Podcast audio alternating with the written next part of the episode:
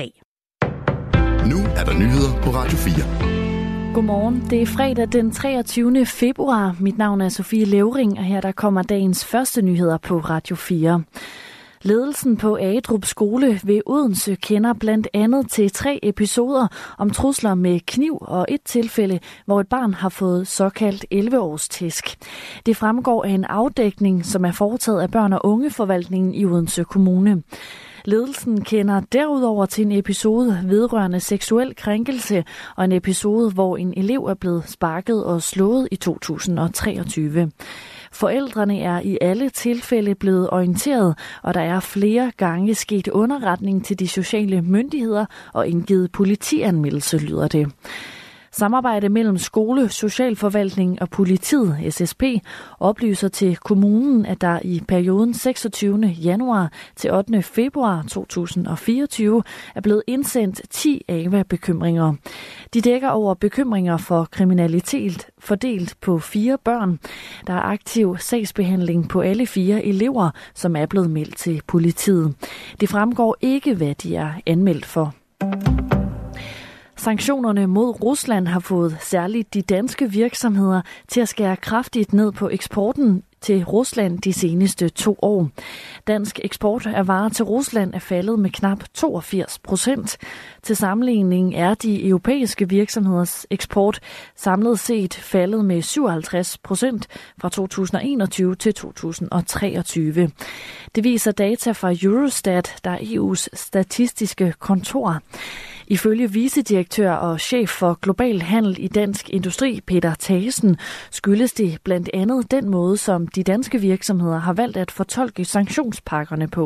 Derudover så har, har danske virksomheder generelt været meget optaget af, at man til punkt og prikke efterlever alle de sanktioner, der er, der er vedtaget politisk. Så derfor så har vi i alle de tilfælde, hvor der har været tvivl om, at man måtte eller ikke måtte, der har vi kørt med en stor sikkerhedsmarked. Så derfor så har danske virksomheder generelt nok gået endnu længere end de fleste andre øh, europæiske landes virksomheder har valgt at gøre. Det er Ruslands krig mod Ukraine, som har fået blandt andet EU-landene til at fremsætte en række sanktioner mod landet. Kun Luxembourg, Malta og Finland har skåret procentvis mere i eksporten til Rusland, end Danmark har. UNRWA har nået bristepunktet efter at en lang række lande har valgt at trække deres donationer. FN-organet er kritisk ramt på sin evne til at fortsætte arbejdet i Gaza. Det siger Philip Lazzarini, der er chef for UNRWA, FN's organisation for palæstinensiske flygtninge i Mellemøsten. Lazzarini kommer dog ikke nærmere ind på, hvilke konsekvenser et sådan bristepunkt vil have.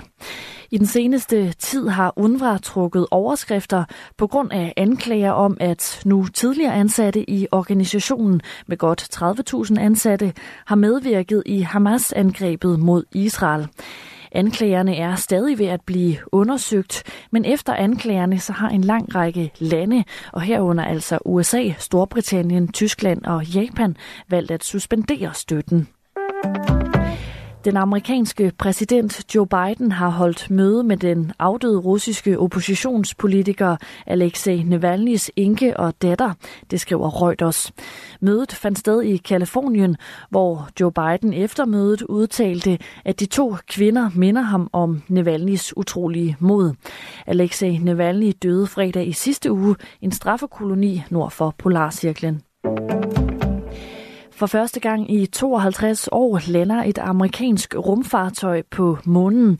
Der er tale om den ubemandede månelander ved navn Odysseus. Det skriver den amerikanske rumfartsorganisation NASA på det sociale medie X.